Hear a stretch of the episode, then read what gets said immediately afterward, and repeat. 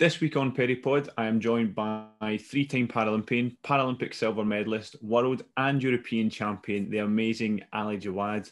Ali competes in the sub 59 kilogram class, but don't let that number fail you. Ali can lift some serious weight when he wants to. We'll talk about that in a bit, but first, I want to talk about what's just been announced here in the UK another national lockdown. Ali, tell us your thoughts on that. How are you coping with it all? Um, well, to be honest, it sounds weird, but um, I've been kind of indirectly kind of isolating for the last two years anyway with uh, my Crohn's and kind of what I've had to go through. So actually, for me, I've I've lucky I've got the tools to actually um, get through it quite easy because it's my reality on a daily basis. So for me, it hasn't really affected me that much. Mm, yeah, and you said uh, obviously you mentioned you've got Crohn's there, and it was something that I, d- I definitely wanted to chat about. And for people that don't know what Crohn's is, can you elaborate on that a little bit more? Yeah, so it's a autoimmune disease where um, basically your immune system protects you. Mine attacks me, gives me, and it gives me loads of uh, disgusting, painful symptoms that, um, if they're not treated and monitored, could be quite, could be quite, um, yeah, could be unspeakable uh, in terms of what can go wrong. Um, I've struggled well. I've struggled since I was 19 with it, but um, the last two or three years has been probably the most intense. Mm, because would it be right in saying it was sort of just around sort of Beijing 2008 time that you started obviously getting these symptoms? And what, what did you think about it at that time? I guess you, you you've thought maybe I'm just not feeling too good. Yeah, I think what I got I got sick the night before I competed in Beijing, um, and I just thought, well, you've probably ate something dodgy because it is the village, um, and you can catch, you know, because obviously you're, you're in a very kind of small environment and you've got loads of athletes there that you're mixing with, and I just felt that I just must have caught something. Um, but I also knew that um, it wasn't just a head cold or a flu because I've, you know, for me, I've, I've had them before and I've trained through them quite easily. Um, this was much more serious because I was actually in pain. So I knew something was wrong then. Mm. And so I take it it was after you get home, you know, but back into the UK that you obviously, you know, sought medical attention. And did you get that diagnosis very quickly about Crohn's?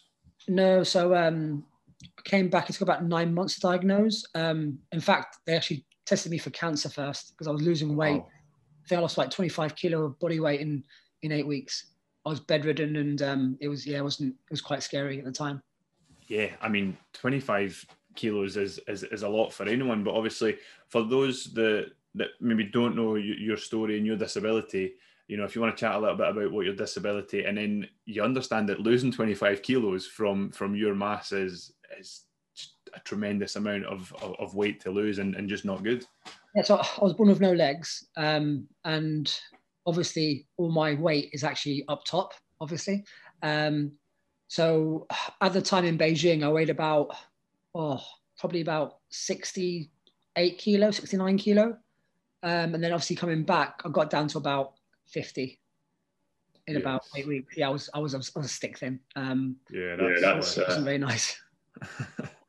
that's quite a lot, isn't it? That's quite a jump. I mean, and obviously you said that, that, you know one of the first things the doctors test you for is cancer. That must be terrifying. Yeah, it's kind of like you uh, you get to a Paralympic Games and you've kind of achieved your like childhood dreams in terms of competing at that level, and then you know three weeks later you're kind of getting tested for cancer. Um, I felt like it was. I thought I thought it was a bad dream to be honest. Um, yeah. And I obviously didn't get a diagnosis until nine months after I got back. Um, they just didn't know what was wrong with me um, until, well, I guess luckily um, they kind of took my blood test and realized actually the inflammation levels are aligned to a lot of Crohn's and colitis sufferers, and just wanted me to test for it. And luckily, um, I got a diagnosis about nine months later, but it was a very painful nine months. Mm, yeah, I, I, and I can imagine. So, I'm assuming for that nine months you probably weren't training very much at all or at all. I couldn't. Uh, I tried to, um, but obviously the, the, body weight loss. I couldn't eat anything. I was always in pain, uh, seeing blood in the toilet. Um, I just yeah, I just didn't have the physical attributes to actually even function, let alone train. Um, and I thought actually my career was pretty much over. Um, that nine months, you can't, you go to a, you go through a very negative transformation. Mm. and, and yeah, I'd lost about probably about 45, 50 kilo on the bar. Wow. Yeah. So from being competitive to being normal, uh, yeah. probably, probably, worse than normal. Um, so, so yeah, for, for, me it was yeah, I just couldn't do anything. And so when did it start getting into this position where you were able to treat it and get you know get back training and, and lifting weights to the capacity that you can? Oh, to be honest, it took about from being diagnosed. It didn't take. It took me until oh, early 2012 um, for some well incredible reason. I, I, think I got quite lucky in terms of my symptoms um, were stable. Uh, we didn't do anything different, but I managed to get five months of consistent training in out of the four years. So five months over the four years, it was nothing. Um, yeah, I, I, pretty much retired in the in the London cycle because um, obviously was Crohn's and also had the operation as well. Um, yeah, that that cycle was uh, well, well, just it was a roller coaster. Yeah, and I mean, for for for those listening that aren't aware, you know, you finished fourth in London, and as you said, to finish fourth in London, I understand as an athlete, it's absolutely heartbreaking, but to have finished fourth after five months of training, that's an incredible achievement. You know, that's just crazy, and and credit to you for that. So, I get what, what's the what's the mental process of that thinking like i've only done five months of training here and I'm so close to being the best. Like you must take a lot, of, especially looking back, you must take a lot of confidence from that, knowing that you know on your day when you've got a real structured program, you, you are there at the top. I think for me at, at the time, um, I think if you know what happened in London, that was painful. Um, mm. It was a controversial fourth place. I should have won a medal, um, and it was out. It was out of my hands. Um, but I think having after Rio and kind of having that in my mind the last four years leading up to Rio, I realized that actually, you know, over four years, you've only managed five months of training for you to get that close, and you were denied by external factors, not not not not me. Um, it was actually an incredible feat in terms of pushing the disease to its limits. Um, and I think what I've done is, um, you know, when I got diagnosed, I did promise myself that it wouldn't be the reason that I'd retired; it would be the reason why I carried on. And I think that's why, you know, I, I was lucky that the team around me um, made me realize at the time that actually, if we can just, if they can just give me a consistent run at it, I'm going to have a shot. But five months in elite sport is over four years is not, is not, you know, mm. young medals. Um, so for me to, to lift a medal winning weight in London, um, even though I got denied it, was actually a, a true testament of, um, of what my team did to get to get me there. To be honest. Yeah, and I think you've hit the nail on the head there. That you know the it's almost like the whole ethos that embodies Paralympics GB is you know you you do absolutely everything and anything, and you know whether it's five months or five years, you'll put everything on the line for the time that you've got, and you know and and everyone in Paralympics GB has that same sort of culture. You know the, the fact that we just give absolutely everything, and you know it's you know as you said earlier, you're born with no legs, and obviously that's not stopped you and getting Crohn's that's not going to stop you either. You know as you said it's not going to be the reason you retire. And I think I think that's absolutely fantastic. You know the fact that you can be such a positive role model and advocate not only for you know Paralympic athletes and people with disabilities but also you know people with Crohn's that don't understand maybe the capacity their body can actually be pushed to because I mean as I said before you're lifting some serious weight. You shift some serious serious weight that anymore I wish I, are you just bench pressing the couch now at home? Well luckily I've turned my living room into a gym. Um, so the bench is actually my living room. Um, but I'm, I'm, not the uh, I'm not the athlete of, of Rio just to say that. Mm, and so if if you don't mind what was the the controversial factors in London that stopped you from winning a medal? Oh, basically, it was a, a refereeing, well, two refereeing decisions on the day that um, we I didn't agree with, um, and they weren't in context to other lifts given. Um, the, the, the lift that I should have gotten would have got me silver. Um, mm. I only lost bronze on body weight because I was the heavier lifter, even though I lifted the same. Um, but I, I, should have I should have definitely of being given given that that lift for, for silver. Um, they have changed the rules now after what happened that day. So actually, I have given well because of me, they've, they've had to change it, uh, which is great. But uh, it doesn't really doesn't really give me, give me back the medal. So yeah. back then, back then I was bitter, but I think um, yeah, I think the sport has definitely moved on since since that day.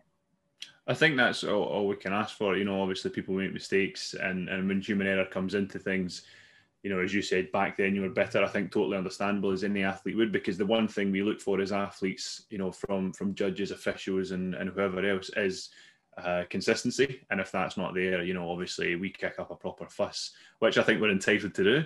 Oh, um, but yeah, you know, I, th- I think as you said, you know, it's, it's that's a real sign of maturity. The fact, you know, you you can look back on it now and say it happened, and I've moved on and I've adapted from it. And do you know what? You, you went on to achieve some great things. You know, and and and 2015, you had a wild winning streak, didn't you? You know, you, you got another gold medal this time at the European Championships in uh, in in Hungary. Um, so what what came first, the Europeans or the or the Worlds? Um, so actually, it was actually the year after London. I managed to break the world record and be number one for the first time. Um, and then after that was the World Championships. I broke the world record there again. And then the Commonwealth Games in the same year. And I broke the world record twice there. And then obviously I had like a four, three year period where I was, I was actually unbeaten. Um, so actually, even though 2012 was upsetting, um, it really drove a well a, a, period of probably my most successful period of my career. Um, probably my my purple patch, I think, because I've not gone anywhere near that since. So actually, I should have appreciated it more at the time. Yeah. Um, because at the time I thought, oh, actually, I can get better, I can get better. But actually, it was, it's probably the best I'm ever going to be um, in the current circumstances. So looking back, it was probably my best uh, period. Do you think? Do you think that came about through the the sort of anguish and turmoil of how London turned out as an event? Uh, yeah, but but also we've managed to put a team around me that um, kind of changed my whole life completely. So, um, you know, my, my, lifestyle was changed, my my nutrition was changed, my medication. We managed to get me the best medication on the market at the time, which was new. Um, and everything kind of my Crohn's was actually stable for the first time since I got diagnosed. So when you factor them in, and obviously the work rate that I go at, um, you're going to achieve good things potentially, or give yourself a better chance to. Um, and, and, we did for, for, you know for three and a half years. Um, and obviously, you know, going into Rio, having achieved every single major medal apart from that one, um, that was the one that I wanted the most. Um, and luckily, I came in, I came away with the one medal that I missed out on four years previously. Yeah, and you know, you spoke about the, the team and, and, and the work that that you put in you know, as and I think that's you know a lot of people think, especially you know as myself as a table tennis player, an individual sport, people assume that it's just us that do the work, you know, and I assume that's the assumption that you get as well. It's just you lifting, but it's not. There's a, this massive team involved, and how do you how do you train as a as a, as a power lifter? Oh God! So so my sport is bench press, so I have to basically bench as much as possible. Um, but what, what we focus on is obviously bench press is the priority but the big the big focus of strength training is don't get injured. You have to be in it to pretty much win it. So um, you know, our focus is actually um, injury prevention, mm. making you robust and making you recover. Because obviously, with, with strength training, is all about consistency as well and not being injured. So uh, for us, even though bench press is important, all the other aspects to actually keep you in there and keep you recovered and actually training is, is as important, probably more important than, than it is. So, um, and obviously factor in all the lifestyle that changes that you've had to make. So nutritionally, you have to be very, very good because we're in a bodyweight sport and you're trying to change your body composition to make sure you lift that well lift as much as possible in that in that given body weight class. Um, and it's, it's, you know it's fine tuning um, everything in your life to, to make sure you, achieve that. So you know, there's a lot of factors to consider when you're trying to bench press nearly well on the verge of four times body weight at my best on the verge. So. Yeah that's that's incredible. You know the fact that you said you can almost get four times your, uh, your your body weight. I mean, you've got a long sleeve jacket on tonight. Otherwise, I'd say you know you need to show us the the monstrous uh, triceps that you're known for. You know, um, I think that's oh, sort of the baby size now compared to what it used to be. yeah, compared to what it used to be, they're still bigger than than your average Joe. Um, it's almost synonymous with the name Ali Jawad as just massive triceps. but as as you know, as you said, it's all about injury prevention. But you know, you, have had some serious injuries uh, in, in, in your time. And obviously, if everything, as you said, is predominantly bench press, you know, um, that's obviously your pectoral muscles at the front that you're working. You've you've torn them a few times. Um, what is that like? That must be agony. It's weird because um, before Rio, I didn't, I wasn't injury prone, and then after Rio with my Crohn situation and the medication that I was on, so the medication that I'm on is very catabolic, so the breakdown of muscle tissue. And obviously, as a powerlifter, you want to be in an anabolic state. So uh, having that medication meant that my like chances of ripping my pecs was going to be quite high if we weren't careful. And uh, yeah, I've ripped my pecs probably probably seven times in four years. Um, it's weird. It's not obviously like because my main my main like my pain threshold is really high. Being a Crohn sufferer, I think a lot of Crohn sufferers will know the pain we go through daily. So so actually, it doesn't actually hurt that much compared to Crohn's. But uh, I, I probably know why people say it hurts. I can mm. sympathize with people, but it's yeah, it's it's taken me a long time to find a way of training that can limit can limit that. Uh, it's a fine it's a fine line on a daily basis for me now. Yeah, I mean, as you said, obviously Crohn's has had a massive impact on you. The fact that your medication makes you more more prone to tearing down your muscles, and the fact that you're lifting weights every day, you're tearing those muscle fibers already. So you know, it's just it's just it's adding fuel to the fire, isn't it? And that's you know, as someone that is looking to push those barriers every day, that's it, it must be incredibly difficult. So you know, you, you touched earlier on the fact that you've lived in this almost lockdown bubble essentially for a few years because you've got to naturally be so careful, you know. So you, you've you've now got a home gym set up.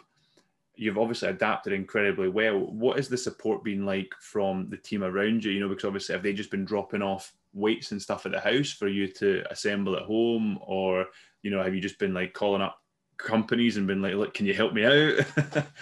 No, so as a, as a team, we're very adaptable and we see things before they happen. So um, we always plan for worst case scenarios. Um, so the week before the first like lockdown, we knew pretty much the worst case it will be a lockdown. So what are we going to do to make sure that everyone's training and consistent and not obviously like you know suffer during a lockdown to obviously not training. So what happened was was that I was given all the equipment that I needed um, converted my living room into a gym the week before, and then bang, lockdown. So we were very, very lucky that we predicted it. And um, to be honest, I kind of needed it because the last four years have been inconsistent in terms of performances. In fact, like um, I'm, I'm, probably going to struggle to even make the games this year in terms of my actual form. Um, but what it allowed me to do was was actually train consistently lockdown for the first time, and also make sure that my health was um, stable because the last four years it hasn't been. Um, so actually, the lockdown's been kind to me in terms of my health and getting me to kind of re-establish my physical attributes that I had in Rio. Um, I'm not going to get to that sort of level, but um, I can get halfway there and hope that I make the games in this new bodyweight class that I'm in now because I'm not in the 59 kilo class anymore. Are you not? Have you moved? Sorry, I didn't realise that. What class are you in now? Uh, we'll have to drop. We'll have to drop because of Crohn's. So I'm 50, 54 now. Um, but that's you know a drop that I didn't want, but Crohn's is dictated. Mm.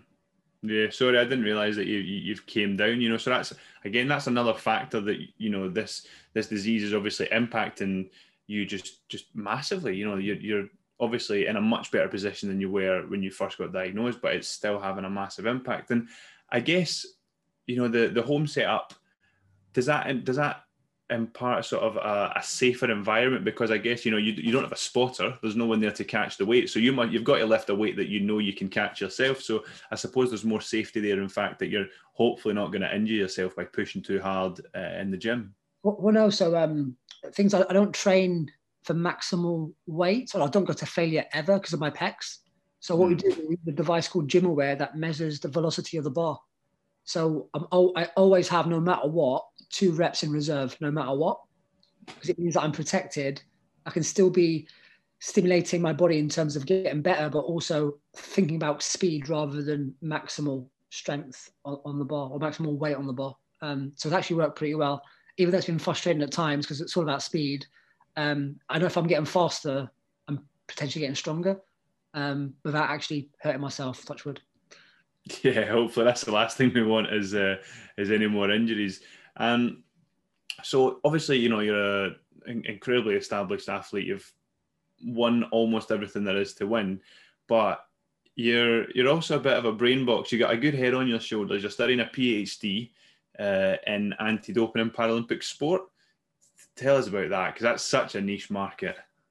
Yeah, I think um, I think all my career I've always been interested in anti-doping. Um, but actually, what I found is that the power side of it, the voice is, is lost. Uh, mm. Because for me, I still think that um, when it comes to anti doping and the practices of protecting athletes at the Paralympic Games, needs to be addressed more. Um, what I mean by that is I feel like anti-doping at the moment, everybody thinks about substances, don't they? They think about banned substances and drugs, but actually, at the Paralympic Games, the biggest threat to the games itself is actually classification um, and and boosting as well. Um, and I felt that these two practices are under researched compared to substances. And um, well, it's my opinion, but my opinion, um, I, I, would like both of them to be in the WADA code. Mm. I feel like it adds a little bit of protection to para athletes. And also, it, uh, it gives a lot of respect to para sport that we are competitive and it's the second biggest sporting event on the planet and it deserves that sort of respect and athletes deserve to be protected even more because at the moment even though there's no optimal classification system adding that layer of protection in the code could be deterrent for people that want to manipulate their classification potentially but i need to find yeah. that see what the data says yeah you know i think that's such an incredible point you've made. You know, every, everyone does think, yeah, you know, anti-doping's all drugs and substances, but you know, the the right classification in Paralympic sport is the difference between being the best in the world and, and being average. Yeah, being last, yeah. Yeah, and you know, the right classification that I, w- I would never even think of that in terms of obviously it's it's, it's t- I wouldn't say it's a doping issue. I know what you mean, but it's it's it's having that protection and having that fallback. That's that's incredible. What, what do you mean by boosting, though? So um, basically, athletes with spinal cord injuries um, can potentially um, self inflict um, kind of because self harm basically um, to kind of um, increase their blood pressure, which has been seen to increase performance um, in, in like wheelchair racing athletes, middle distance and long distance, um, which means that and at the moment, um, the blood pressure test is what's used. Um, mm. I feel like there's been kind of well, no athletes ever tested positive for it, even though we know it goes on. Um, there's not enough research out there to suggest actually what's the prevalence rate. Uh, and I'm going to look into the prevalence of both classification and boosting in parasport and to actually get numbers that could help inform the system to potentially put some uh, you know a framework in place that protects athletes. Yeah, it doesn't have to be in the WADA code, but it might help them come up with a way of of strengthening that that you know the sanctions or the deterrent effect. Um, and it's not about being controversial, just asking the question: Can we protect these athletes even more than we are doing now? And I think there's a long way to go before we we get that. Yeah, and I think that that comes under you know the whole WADA ethos of clean sport you know, and it's it's the fact that sport is is the exact same for everyone, you know, um, and I, I totally agree with that message because ultimately, you know, as as athletes, we use sport as a leveler. You know, that's what we do. It doesn't matter that we're disabled. It doesn't matter where we're from or what we've done in the past. Sport as a leveler, and I think you know it's really great that if you know you're trying to push for that and make sure that it is as level and as clean as it possibly can be. You know, and um, speaking of sport, you don't always make good decisions because rumor has it you're a big Liverpool fan. Oh, massive! Um, if, I had, if, I had, legs, I want to play for them. you know what? There was a time a few years ago you probably could have got a game without them. yeah, no, yeah. Oh. Doing pretty well at the moment. I'm, I'm a United fan myself, so you know I'm surprised we're getting on this well. Oh well, yeah. Well, hopefully, uh, next Tuesday. Next Tuesday. Big game, yeah. Burnley can give me a good birthday present. Come on, Burnley. so, speaking of sport, you have launched this incredible new website called Accessercise. I'm going to stop talking about it and let you take over here because this is fantastic. Right. So, um, I've grown up in gyms all my life. Uh, so, I've been quite lucky that I've had the best facilities that anybody could probably want being at the top level of sport. But when I started, I actually was in a very, very rough, you know, spit and sawdust sort of gym. And I felt like, oh, I'm the only disabled person here. Why is that? And I didn't really think about it um, kind of growing up. Because um, then, you know, GB took me and then suddenly I was in these incredible facilities. I never really thought about it. But in lockdown, I felt like uh, I actually had a dream. Uh, I don't know why, just I dreamt it. And I thought, wait a minute, why, why is there such barriers for because I think for me the biggest barrier for me is normal everyday disabled people that don't want to be a Paralympian and Paralympians. There's a huge barrier there because when it comes to exercise, the access that the community has compared to para athletes is nowhere near what a normal disabled person has. The, the access is terrible. And I thought, how can I bridge that gap and how can I make it better? And I thought to myself, well, we know that tech's a big thing at the moment. Um, and I thought, what could be the best way to give the disabled community access to exercise like they've never seen before? So I thought, so I did some research because I thought, Ali, don't be stupid. There's somebody's done this before. Like, come on, you're not you're not that smart. Um, um, and actually did some research, and I found out actually there is no fitness app on the market for disabled people, like specifically for disabled people. Mm. And I thought to myself, this is crazy. Um, so I decided to invest all my life savings because I'm silly. I'm not, you know, and uh, and I believe in it. And uh, I've decided to launch uh, the, the, well, I think it's the first ever kind of fitness app for disabled people um, to give them access to exercise that they've never seen before, and hoping it kind of empowers them to do their own, um, you know, exercises and workouts without relying on a able-bodied PT that has no clue. Um, and the big thing about the app, which I'm really proud of, is that not only would it build a community, but it will have a rating scale for gyms, an accessibility rating scale where if we can get enough data, I can go to the government and go, look, gyms, when it comes to equipment, they're not accessible. Yes, the building is fine, but the law and the policy has to change. So gyms have to have some sort of adaptive equipment for disability users. That's the only way you're going to attract disabled people to gyms. And that's the way to do it. So hoping that people come on board, use the rating scale and like critique critique it because uh, I want it to be the best app possible. Like be as harsh as you want, basically. Give me as much feedback as you want. So that's that's the uh, that's what I, I hopefully want in the future. That's absolutely incredible, you know, and I think it's as you said, it's so easy for businesses to say, "Yep, we are a totally accessible facility," but that's only because they've got a ramp and oh. a, and a shower changing room, you know, like whether it's got a wider door. Well, for, for example, um, I'm lucky that I've only got no legs, so I can I've got full like function of everything else. So I can get off the chair, I can jump on seats and you know machines and stuff. But if I was paralyzed and I wanted to use the seated row, but it was too high, I need somebody to lift me. Yeah. We need swing away equipment that every gym has. It, it, like that has to be like the one thing that when it comes to accessibility, it's good enough going into a facility like into a you know a building, but it's another step where is that equipment accessible to that person? If not, then what's the point of them being in the building in the first place? It's, it's crazy. exactly. And if it's accessible for people like ourselves, it's accessible for everyone. Everyone, yeah. So I'm hoping that if gyms start looking at the rate, their rating scale, and go, actually, we've scored quite low here. We need to do something. I'm hoping that doesn't not only does it drive the gyms, but it actually might get um, the fitness industry to actually create disability specific PT courses to actually train more disabled PTs because we know that disabled people, there's loads of different disabilities, everyone's got different problems, and it's not a one size fits all. Um, so the PT qualifications have to be as specific as possible. So training those of disabled PTs could potentially help that knowledge grow. And that's what I want to do with the app. I want to kind of work with the fitness industry to, to make sure that happens.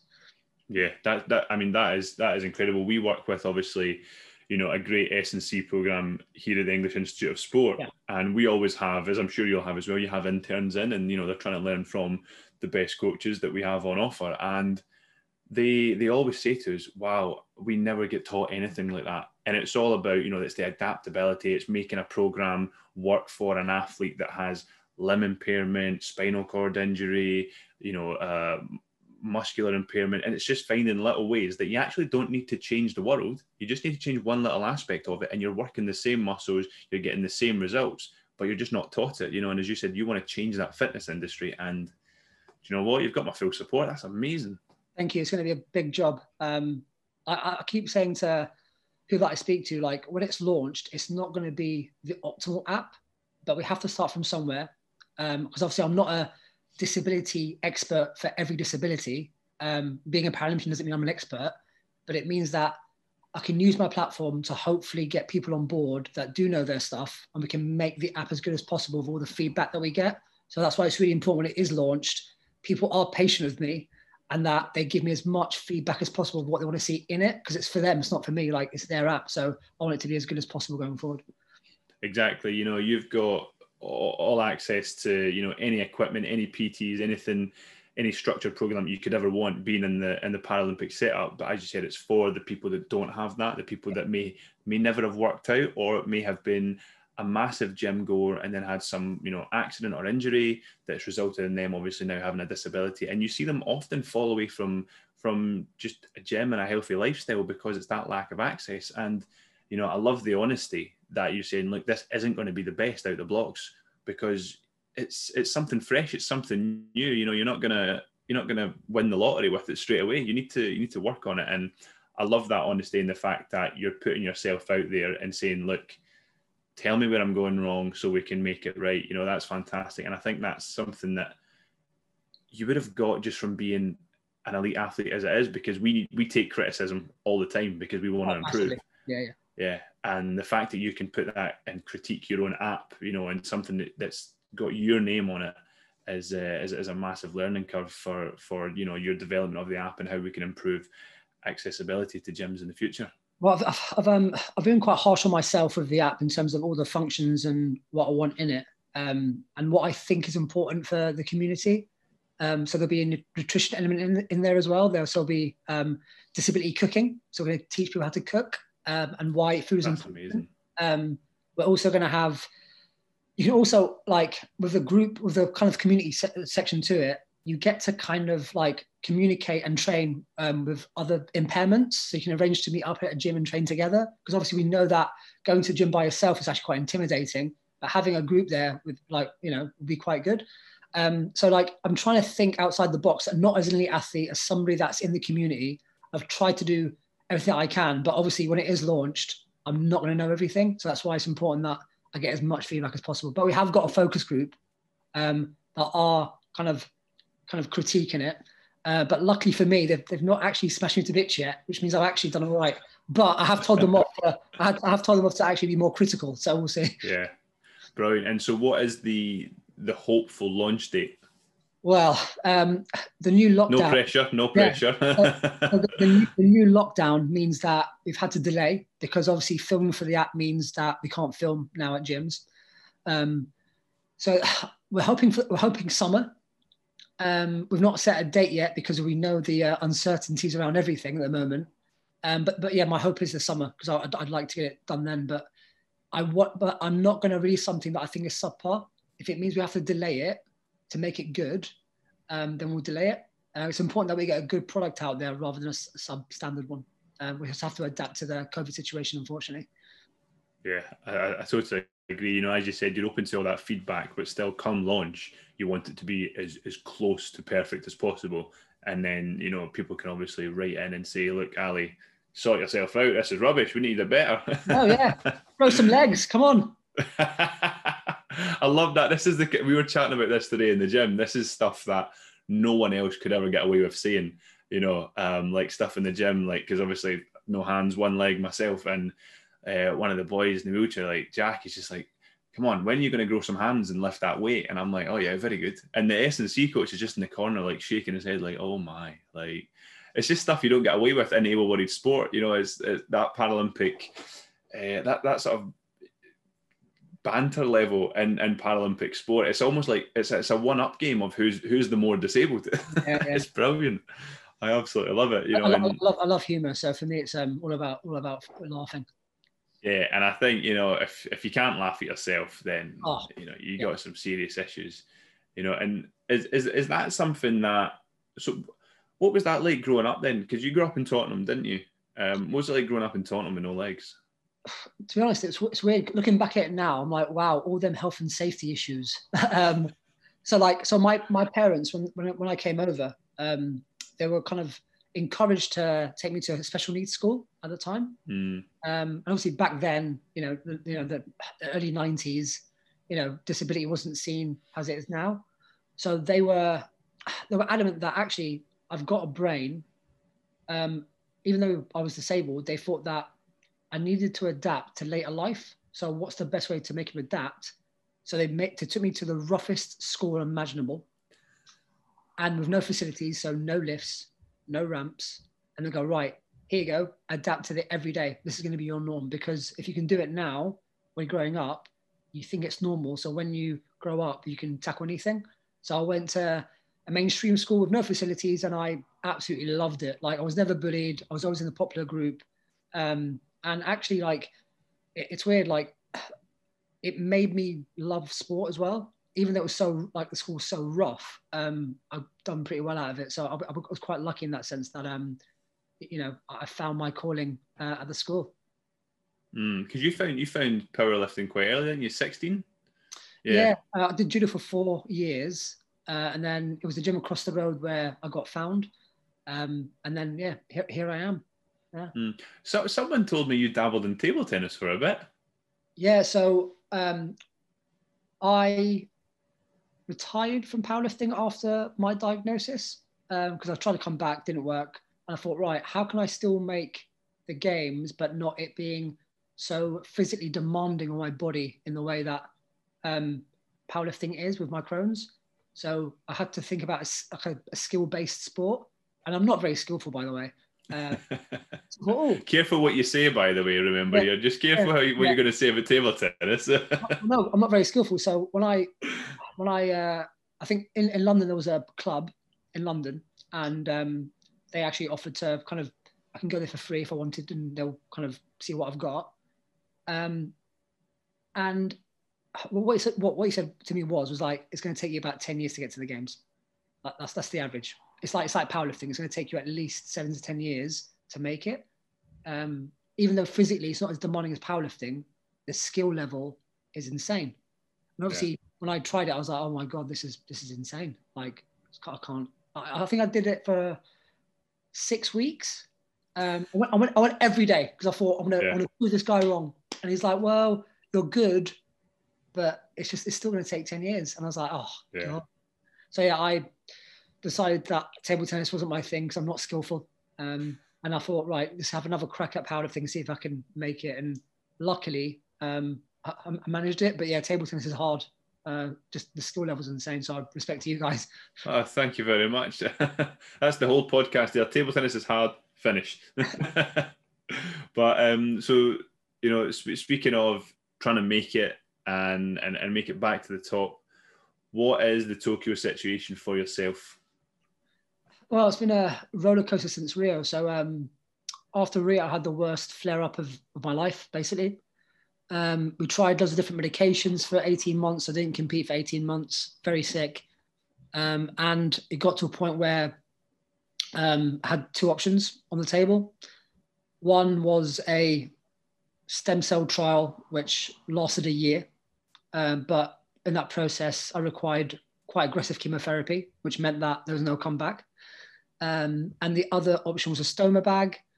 Um, also, no comeback because at the level that I'm at, there's no way you can have a stoma bag and lift what I have to lift safely. Mm-hmm.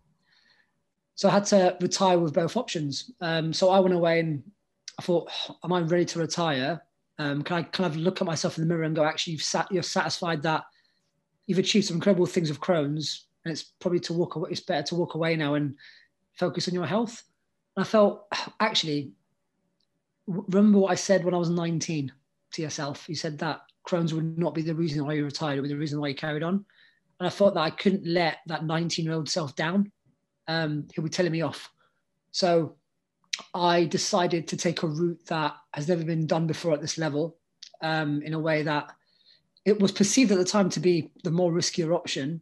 Um, but actually now, actually, probably my only option, which is great. I've actually, I was right. But that came with a lot of challenges in terms of had to kind of indirectly isolate myself quite often because of the, the risk of me getting sick just normally. But then the medication being so um, so bad for the body in terms of the recovery, um, the fatigue, the kind of obviously the catabolic nature of it, the challenges it's thrown at me has been absolutely insane. I've had to adapt on a daily basis. So I'm literally fighting on a daily basis just to get through it in terms of what the medications are throwing at me. Um, but actually, with, as a team, um, you know, they've been incredible in terms of trying to monitor it in such a way that we can potentially predict what's coming and get ready for it. And I, I knew that the progress was going to be very, very slow. And I knew that um, potentially I probably weren't going to make Tokyo potentially. So the, the, the delay for a year massively helped me. Like that, that was because I was never going to make it last year at all. Um, and I'm still now kind of in a situation where I'm still in an automatic place, but my place is not safe and I'm probably not strong enough to defend it if somebody overtook me. Um, at the moment, uh, I compete in 10 weeks in Manchester, and I'm hoping that I can pull something out of the bag and actually cement that place. And um, it means that I can actually focus on Tokyo rather than having to wait to the last minute to qualify. Yeah, and so if you go out and you know, say you have a, a great successful event in Manchester, that's your ticket. You're on the plane. Um, well, the, the, obviously, like you can't guarantee it, but we know that if you lift a certain weight in a bodyweight class, historically you're more likely yeah. to qualify. It's just like it's just like it's like that. Yeah. So if I if I manage to get a weight that I think will guarantee, mm, then yeah. have, then I don't have to risk flying to Dubai in June for the last event because obviously I'm trying to limit my flight because of my health risk. So for me, uh, Manchester for me is optimal because it's actually national. Um, it's an international event, but it's obviously in Manchester, so it's quite easy. Don't have to fly. Um, I'm so I'm hoping I can nail it there and just go right. Okay, you've done it now. Tick box. You don't have to fly anywhere. Now let's just focus on getting there to Tokyo safely. But we'll, we'll see. Uh, there's with me anyway. There's a, there's a long way to go with me. Brilliant. Um, Ali, I just want to thank you so much. You know, that's been an incredible whirlwind tour of your your life, your career, the things you've achieved. Obviously, battling with Crohn's and, and being such an advocate for showing what you can do. Um, and I just, you know, I just want to say thank you so much for coming on this episode. You've been absolutely fantastic, and you know, I wish you all the best in uh, in ten weeks' time in Manchester. Thank you. I'll uh, I'll certainly be keeping an eye out, and you know, hopefully. Um, once this is all over, you know, it, would be great, you know, qualification permitting for both of us if we could sit together in Tokyo and and uh, and and have a proper chat. That'd be fantastic. But until then, just mate, all the best. You've been absolutely incredible, and you know, you're such a great um, embodiment of what Paralympic sport is and and what it takes to get to the top. No, thank you. Thanks for having me on. No, thank you. Um, so what's going to happen with uh, Peripod is proudly powered by the Turmeric Co. The Turmeric Co.'s products are quickly becoming the gold standard for individuals who are searching for products that can positively impact their holistic health, with each ingredient selected offering extraordinary nutritional value. From the moment of launch, the Turmeric Co.'s primary goal was to help fulfill the lives of its customers through high quality, effective, yet natural turmeric based shots. A range of proprietary blends in a shot format offers a convenient solution for people using turmeric as a regular part of their nutrition, no powders and no low quality filler ingredients such as apple juice or water. Only premium, raw, and absorbable turmeric root is used in every shot, with a combination of other superfood ingredients making the range an effective yet delicious option for people to support their daily health through natural nutrition. If you want to see these benefits for yourself, use code PERRY10 at checkout for 10% off. Also, don't forget to hit like and subscribe to hear more episodes of Peripod.